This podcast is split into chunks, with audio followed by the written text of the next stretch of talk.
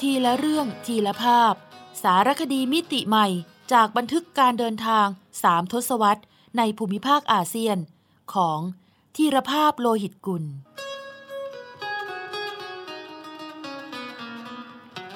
อ่านโดย สมปองดวงสวัย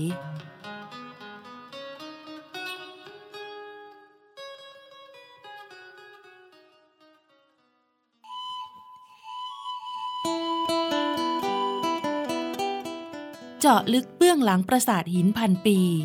ในสารคดีสัญจร นครวัด นครธม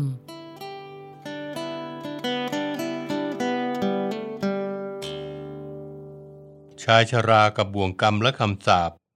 นครวัด นครธม วันที่ 18 เดือนเมษายน พุทธศักราช 2541 อันลองเวงกัมพูชา ร่างสงบนิ่งของชายชรากำลังมอดไหม้ในฟอนไฟ โลงที่เปรียบเสมือนฉากกันอุจาดทำจากฝาบ้านหลังสุดท้ายที่เขานอนตาย เชื้อเพลิงที่เผาไหม้ นอกจากจะมียางนับสิบเส้นวางเรียงดังเชิงตะกอนแล้ว ยังมีฟูก โต๊ะเก้าอี้ และเสื้อผ้าที่เขาเคยสวมใส่ ที่เคยนั่งนอน เป็นทรัพย์สลิงคารสุดท้าย ก็ถูกนำมาสุมเป็นเชื้อไฟ ให้หมกไหม้ไปตามกัน ที่ฝาโลงมีดอกเฟื่องฟ้าสองช่อ วางไว้ เป็นดังรีดอะไรจากคนสองคนสุดท้ายในโลก ที่อาจยังรักอะไรเขาคือเมียและลูกน้อย ส่วนสถานที่เผาศพนั้นเล่า ก็หาใช่ชาปนสถาน หรืออย่างน้อยก็ป่าช้าของวัดใดสักแห่ง แต่นี่คือชายป่า ริมเขตแดนกัมพูชา ติดจังหวัดศรีสะเกดของไทย ใกล้แหล่งพำนักสุดท้ายที่เขาหนีกระเซาะกระเซิงมาสำหรับพลพศผู้นำหมายเลขหนึ่งของกองกำลังเขมรแดง และอดีตนายกรัฐมนตรีของกัมพูชา ในยุคที่เขมรแดงเรืองอำนาจ นี่อาจเป็นพิธีศพของอดีตผู้นำสูงสุดของประเทศ ที่น่าสมเพชเวทนาที่สุด และไม่เชื่อก็ต้องเชื่อว่า วันที่ร่างของเขามอดไหม้ตรงกับวันที่ชีวิตของเขา เคยเรืองโรดถึงขีดสุดเมื่อ 23 ปีก่อน นั่นคือวันที่ 18 เมษายน พศ 2518 หนึ่งวันหลังจากกองทัพเขมรแดง ญาตราทัพเขายึดกรุงพนมเปญสถาปนารัฐสังคมนิยมคอมมิวนิสต์ ภายใต้ชื่อกัมพูชาประชาธิปไตยดำเนินนโยบายปกครองประเทศ ตามแนวลัทธิมาร์กซ์ เลนิน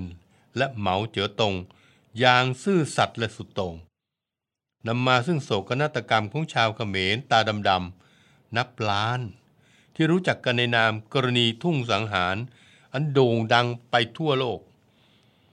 แต่สำหรับชาวเขมรที่หลุดรอดทุ่งสังหารมาได้ มุมมองต่อการตายของพลพศ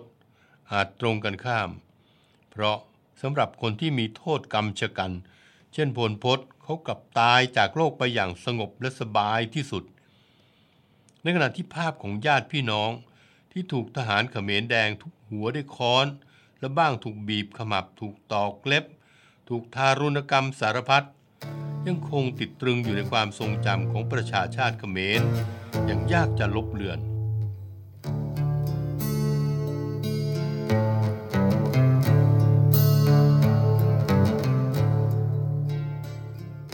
มองภาพเปลวไฟที่เผาไหม้ร่างของพลพศจากจอทีวี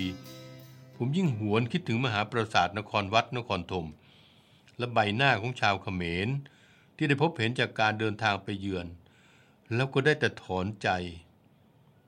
มันเป็นความรู้สึกเดียวกับยามเมื่อนึกถึง ชาวพม่าและประเทศพม่า ที่เคยสัญจรไปถึง แล้วต้องตั้งคำถามกับฟ้าดินว่าใยเล่า ประเทศที่มั่งคั่งด้วยศิลปะวัฒนธรรม และประชาชนที่มีอุปนิสัยอบอุ่นอ่อนโยน เป็นที่สุดกลับตกอยู่ภายใต้การปกครองของรัฐบาลทหาร ที่กดขี่อย่างเลวร้ายที่สุด เช่นเดียวกัน เหตุไฉนแผ่นดินที่โลกยอมรับว่ามีอารยธรรมยิ่งใหญ่ที่สุดในเอเชียอาคเนย์กลับมีชะตากรรมอันลำเค็ญ ให้ต้องรบราฆ่าฟันไม่รู้จบสิ้นเยี่ยงกัมพูชา ใช่แล้ว ทั่วทั้งทวีปเอเชียนี้ เว้นแต่กำแพงเมืองจีนและทัชมาฮานของอินเดียแล้ว ก็มีเพียงมหาปราสาทนครวัด นครธมของกัมพูชาเท่านั้น ที่โลกยอมรับให้เป็นหนึ่งในเจ็ดสิ่งมหัศจรรย์ของโลก โบราณในรอบพันปี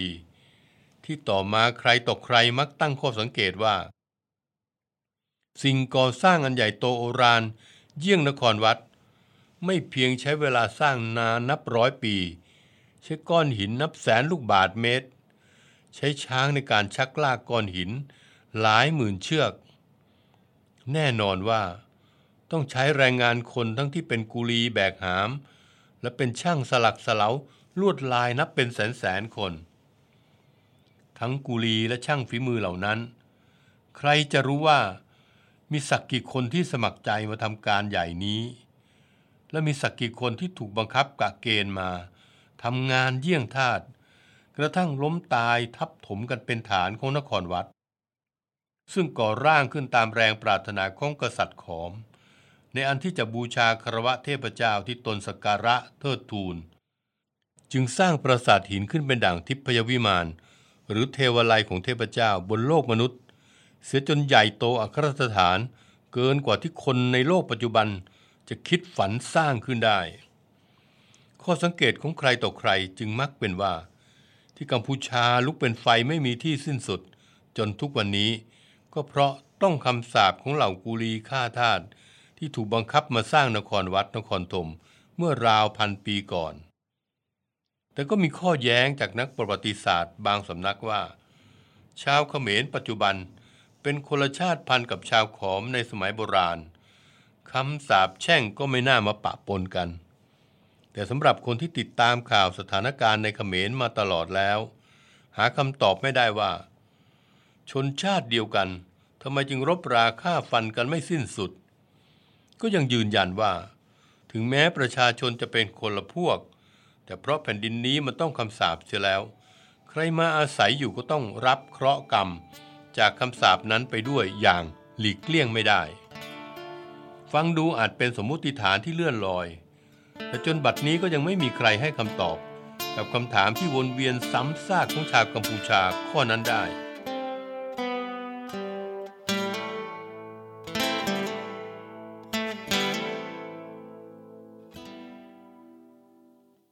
ผมสัญจรไปประทับรอยเท้าที่มหาปราสาทนครวัด และเมืองเสียมเรียบของกัมพูชา ครั้งแรกตั้งแต่ปีพศ 2532 นอกจากเพื่อภารกิจถ่ายทำสารคดีโทรทัศน์แล้ว ยังเพราะต้องการพิสูจน์กับตาว่า จริงหรือพระเจ้าสุริยะวรมันที่สองทรงสถาปนาทิพยวิมานแห่งนี้ขึ้น ตั้งแต่เมื่อเกือบพันปีก่อน โดยมีความใหญ่โตโอรานถึงขนาดกล่าวได้ว่า เฉพาะซุ้มประตูหรือโคปุระ ด้านเดียวของนครวัด ก็ใหญ่กว่าปราสาทพนมรุ้งในไทยแล้ว ปีที่สัญจรสู่กัมพูชาครั้งแรก เวียดนามเพิ่งถอนทหารออกไปตามมติสหประชาชาติ แต่การสู้รบระหว่างเขมรแดงกับทหารฮุนเซนยังคุกรุ่นอยู่ในรัศมีไม่เกิน 20 กิโลเมตร รอบโบราณสถานนครวัด ท่ามกลางเสียงโครมครืนของลูกปืนใหญ่ที่ทั้งสองฝ่ายสาดใส่ เข้าหากัน เราซึ่งหมายถึงผมและทีมงาน ล้วนประวัติพรั่นพรึงถึงอันตรายจากลูกหลง ที่อาจหลุดรอดมาโดน แต่เมื่อการทำงานผ่านไปหลายวัน เสียงโครมครืนของสงครามก็กลายเป็นความเคยชินทว่าสิ่งที่เข้ามาเกาะกลุ่มหัวใจเรา แทนที่เสียงปืนและระเบิดคือความเงียบ ความเงียบอันน่ายำเกรง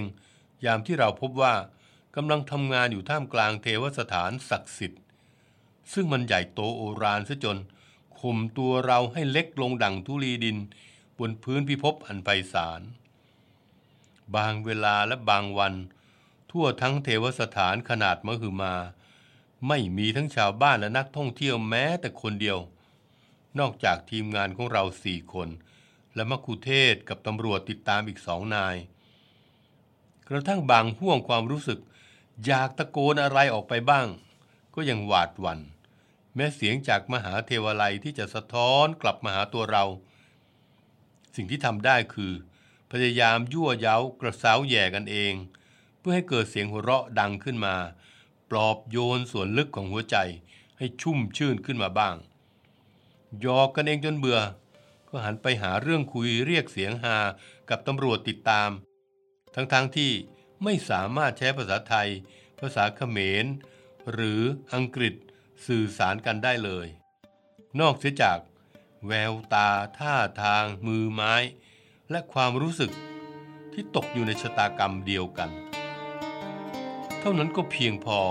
จะมีเรื่องตลกให้หัวร่องอหายกันได้ทั้งวัน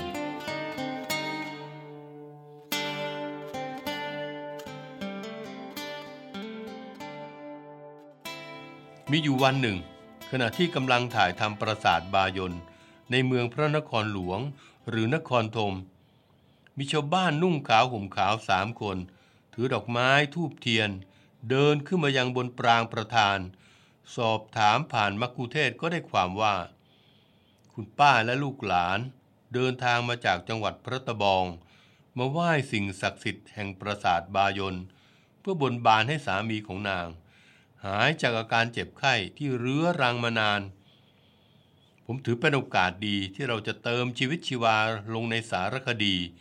ซึ่งมีแต่หินและหินเสียเป็นส่วนใหญ่ ที่สำคัญคือนี่จะเป็นรูปธรรมที่เด่นชัดสะท้อนถึงแรงศรัทธาของชาวเขมร ที่มีต่อปูชนียสถานศักดิ์สิทธิ์เป็นศูนย์รวมจิตใจของพวกเขา โดยเฉพาะ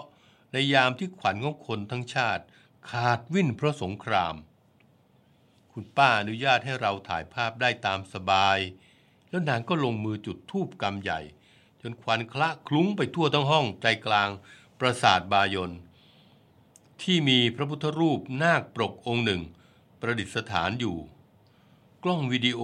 จับภาพความเคลื่อนไหวนั้นอย่างใกล้ชิด ผมจับจ้องไปที่ควันซึ่งกำลังพวยพุ่ง เป็นสัญญาณให้ช่างภาพอัตพงศ์ รู้ว่า เป็นจุดสนใจที่ไม่น่าพลาด เพราะมันช่วยสร้างบรรยากาศที่ขรึมขลัง สมกับความเคารพยำเกรงที่ชาวเขมรมีต่อมหาปราศาสตร์แต่แล้วพลันก็มีเหตุการณ์ที่ไม่มีใครคาดคิด เกิดขึ้นต่อหน้าต่อตาเรา ท่ามกลางม่านหมอกอันเกิดจากควันทูบคุณป้าออกอาการร่ายรำเหมือนคนทรงเจ้า ปากก็พร่ำบ่นเป็นภาษาที่แม้แต่ มกุเทศชาวเขมรก็ฟังไม่ออกว่า หมายถึงอะไร เหตุการณ์ดำเนินไปราวสิบห้านาที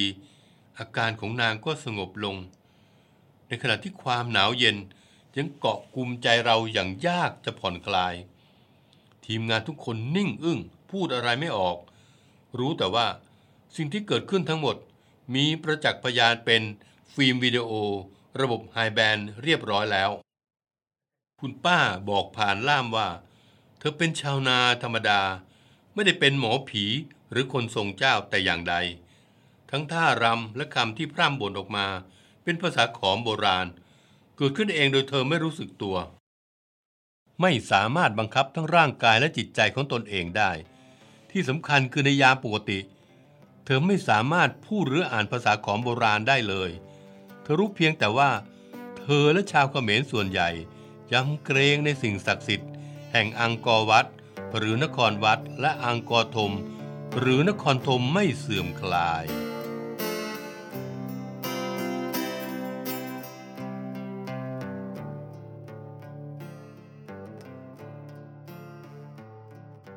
ผมนั่งฟังด้วยอาการสงบ ความจริงเพราะอึ้งจนพูดอะไรไม่ออกมากกว่า ด้วยหาสาเหตุไม่ได้ว่า คุณป้าจะมาแสดงละครตบตาเราด้วยเหตุอันใด แล้วนางก็ไม่ได้เรียกร้อง ขอค่าตอบแทนอะไรจากกองถ่ายเลยแม้แต่น้อย คุยกับเราเสร็จสับเธอก็ร่ำลาเพื่อรีบเดินทางกลับพระตะบองก่อนจะมืด ทิ้งให้เราขนลุกและหนาวใจไปตลอดบ่ายวันนั้น แม้ว่าสภาพอากาศในเดือนตุลาคม ที่ปราสาทบายนจะร้อนระอุเพียงใดก็ตาม ผมถามใจตนว่า ที่รู้สึกกลัวนั้นกลัวอะไรไสยศาสตร์ มนต์ดำที่หาคำอธิบายไม่ได้ นั่นก็เรื่องหนึ่ง แต่ที่กลัวมากกว่านั้นคือ กลัวใจ ใจของใครก็ตามที่คิดสร้างอัครสถานเยี่ยงนครวัด นครธมที่อยู่เบื้องหน้านี้ขึ้นมา เพราะมันไม่ใช่แค่แท่งหินที่นำมาตั้งวางพพอให้ดูหน้าเกรงขามทว่าเกือบทุกตารางนิ้วของฝาผนังและหน้าต่างประตู ยังสลักสลาวรวดลายเรื่องราว ในมหากาบฮินดูอย่างวิจิตบรรจง มันละเอียดซะจนพูดได้ว่า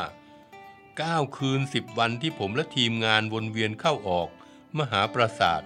ก็ยังไม่เพียงพอสำหรับการจะบันทึกภาพได้ทั่วทั่วทำไม ใจนี้จึงน่าเกรงกลัวเสียเหลือเกิน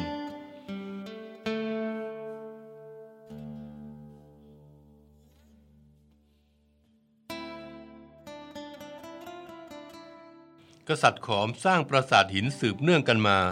ตั้งแต่ราวพุทธศตวรรษที่ 12 จนมาถึงสมัยพระเจ้าสุริยะวรมันที่สองซึ่งทรงนับถือพระวิษณุ หรือพระนารายณ์เป็นเทพเจ้าสูงสุด จึงทรงโปรดให้สร้างมหาปราสาทนครวัด หรือที่ชาวเขมรเรียกอังกอร์วัดขึ้นในราวพุทธศตวรรษที่ 16 ซึ่งก่อนสุขโขทัยราว 200 ปี เพื่อให้เป็นทิพยวิมานของพระวิษณุ และเป็นพระราชสุสานของพระองค์เอง ณริมแม่น้ำเสียมเรียบ ซึ่งพระองค์กำหนดให้เป็นศูนย์กลางแห่งโลกและจักรวาล ด้วยยามนั้น พระราชอาณาจักรขอมของพระองค์ยิ่งใหญ่เกรียงไกรไปทั่วทุกทิศทาง ทิศเหนือจรดสุขโขทัย ทิศตะวันตกจรดชายแดนพม่า ทิศตะวันออกจรดล้านช้าง หรือลาว เลยไปถึงเวียดนามและจาม ทิศใต้จรดอาณาจักรศรีวิชัยเช่นนี้แล้ว จะให้เทวไลยของพระองค์เป็นเพียงปราสาทเล็กๆ ได้อย่างไร นักโบราณคดีจึงสันนิษฐานว่า ในการสร้างนครวัดบนพื้นที่กว้างถึง 850,000 ตารางเมตร จะต้องใช้หินรวมปริมาตรกว่า 600,000 ลูกบาทเมตร ใช้ช้างกว่า 40,000 เชือก ใช้แรงงานคนนับแสน ขนหินมาจากเขาพนมกุเลน ที่อยู่ไกลออกไปราว 50 กิโลเมตร และในการสลักสลาหินเป็นรูปเทพอับสร หรือเทพธิดาผู้พิทักษ์เทวสถาน รวมกว่า 1,500 องค์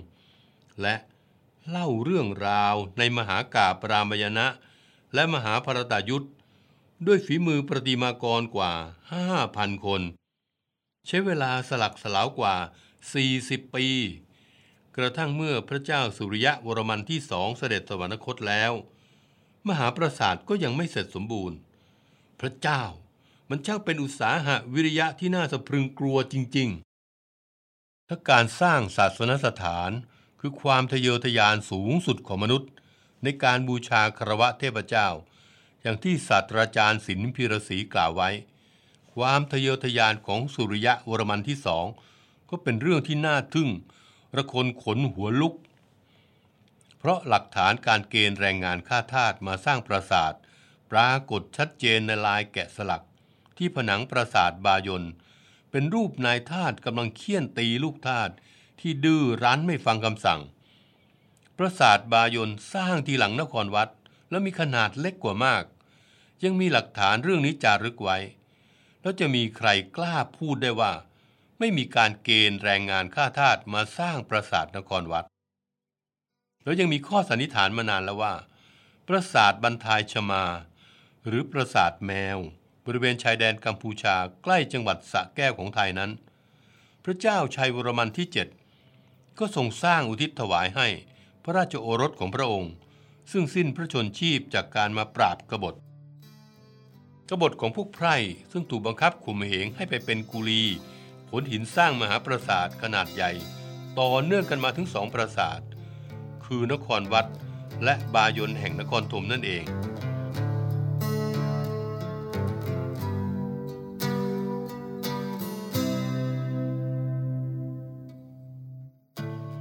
เดือนกุมภาพันธ์ พศ 2540 ผมมีโอกาสกลับไปเยือนนครวัด นครธมอีกครั้ง แต่คราวนี้ สภาพการในกัมพูชาดีกว่าเมื่อปี พศ 2532 มาก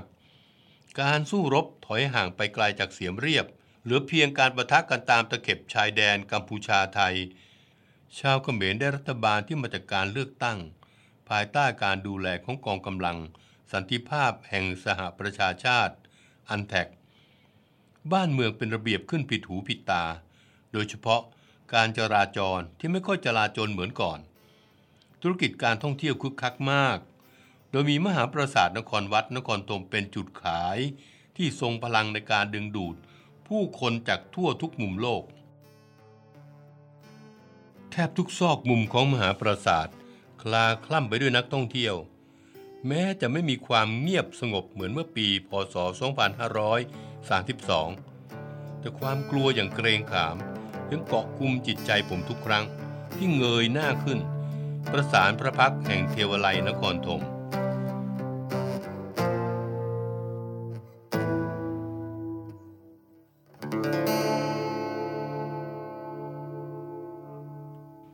วันที่ 18 เดือนเมษายน พศ 2541 ร่างสงบนิ่งของชายชรากำลังมอดไหม้ในฟอนไฟ โลงศพของเขาทำจากฝาบ้านหลังสุดท้ายที่เขานอนตาย ใต้โลงยังมีฟูก โต๊ะเก้าอี้ และเสื้อผ้าที่เขาเคยสวมใส่ ที่เคยนั่งนอน เป็นทรัพย์สลิงคารสุดท้าย ถูกนำมาสู่เป็นเชื้อไฟให้หมกไหม้ไปตามกัน ที่ฝาโลงมีดอกเฟื่องฟ้าสองช่อวางไว้ เป็นดังรีดอาลัยจากคนสองคนสุดท้ายในโลกที่อาจยังรักอาลัยเขา ภาพพิธีศพที่น่าสมเพชเวทนาของพลพศ ทำให้ผมอดไม่ได้ที่จะหวนนึกถึงมหาปราสาทนครวัดนครธมสุริยะวรมันที่สองทรงทะเยอทะยานที่จะสักการะเทพเจ้าสูงสุดในจิตใจพระองค์ ด้วยการนิรมิตมหาปราสาทนครวัด อย่างที่เกินกว่าใครจะคาดคิดว่ามนุษย์จะสร้างขึ้นมาได้ ชัยวรมันที่เจ็ดทรงปรารถนาอย่างแรงกล้าที่จะเทิดทูนพระโพธิสัตว์ และแสดงพระราชอำนาจอันเกรียงไกรของพระองค์ ด้วยการสถาปนาปราสาทบายนณใจกลางนครธมที่น่าเกรงขามสลอตซา หรือพลพศทยานอยากจะสร้างสังคมอุดมคติตามแนวคิดคอมมิวนิสต์ ที่เขาบูชาสุดโต่ง ด้วยการพลิกฟ้าคว่ำแผ่นดินกัมพูชา เพียงชั่วข้ามคืน กวาดต้อนผู้คนนับล้านออกไปใช้แรงงานในชนบท ล้มเลิกระบบเศรษฐกิจ กวาดล้างแม่นักศึกษาปัญญาชน นักปราชญ์ศิลปิน เพื่อให้เหลือไว้แต่เพียงชนชั้นกรรมาชีพ ตามอุดมคติคอมมิวนิสต์แบบซ้ายสุดขั้วไม่อาจปฏิเสธว่า ปฏิบัติการทั้งสามลุ้นแลกมาด้วยเลือดเนื้อ ชีวิตและน้ำตาของผู้คนมหาศาล แต่สิ่งที่หลงเหลืออยู่ จากผลแห่งความทะเยอทะยานของสองกษัตริย์ขอม คือมหาปราสาทนครวัด นครธมที่ไม่ได้เป็นเพียงสิ่งมหัศจรรย์ของโลก หากคือสิ่งล้ำเลอค่าทางศิลปะ โบราณคดี และคือมรดกทางอารยธรรมของมวลมนุษยชาติทว่าเศษซากที่หลงเหลือจากความทยานอยากของพลพศและเขมรแดง มีเพียงหัวกะโหลกของผู้เคราะห์ร้าย และบาดเจ็บที่ฝังลึกติดตรึงใจประชาชาติเขมร ไปอย่างยากจะลบเลือนแน่นอน มันไม่อาจแลกคืนมาด้วยภาพการตายอย่างสงบของชายชราคนหนึ่ง อย่างพลพศเพราะถึงแม้พิธีศพของเขาจะน่าสมเพชเวทนาเพียงใด ก็ยังไม่เท่าประชาชนเขมรที่ถูกตอกเล็บ ถูกทุบหัวด้วยค้อน ถูกมัดขาห้อยหัวลงจุ่มน้ำในโอ่งและอีกสารพัดการตาย เพื่อสังเวยความบ้าคลั่งทางอุดมการของพลพักเขมรแดง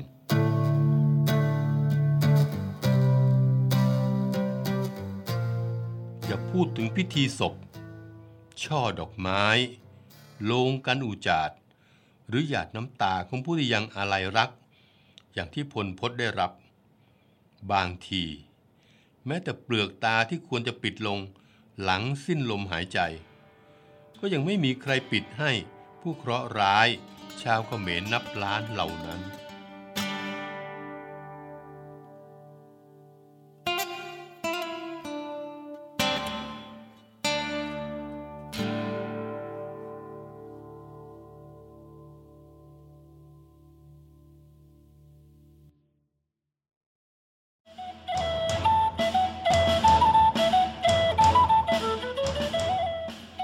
ซอกแซกอาเซียน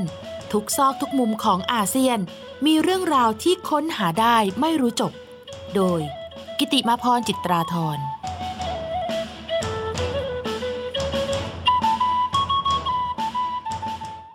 ท่าผิดมนุษย์ม้วย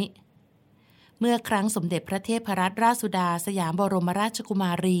เสด็จพระราชดำเนิน ทอดพระเนตรโบราณสถานในกัมพูชา ในเดือนมกราคม พศ 2536 เมื่อเสด็จถึงปราสาทบายนทรงมีพระราชนิพนธ์ถึงภาพแกะสลักรูปเทพอับสรด้วยพระอารมณ์ขัน ไว้ในหนังสือเขมรสามยกหน้า 200 ว่า ข้อสังเกตของข้าพเจ้าอีกอย่าง คือมีภาพนางอับสราฟ้อนรำไม่ว่าจะสมัยอะไร เห็นทำอยู่ท่าเดียว คือยกขาข้างหนึ่ง อีกข้างหนึ่งขย่ง ท่าทางนี้เรียกได้ว่า ผิดมนุษย์ม้วยเลยทีเดียว ข้าพเจ้าลองหัดทำอยู่หลายครั้งไม่สำเร็จ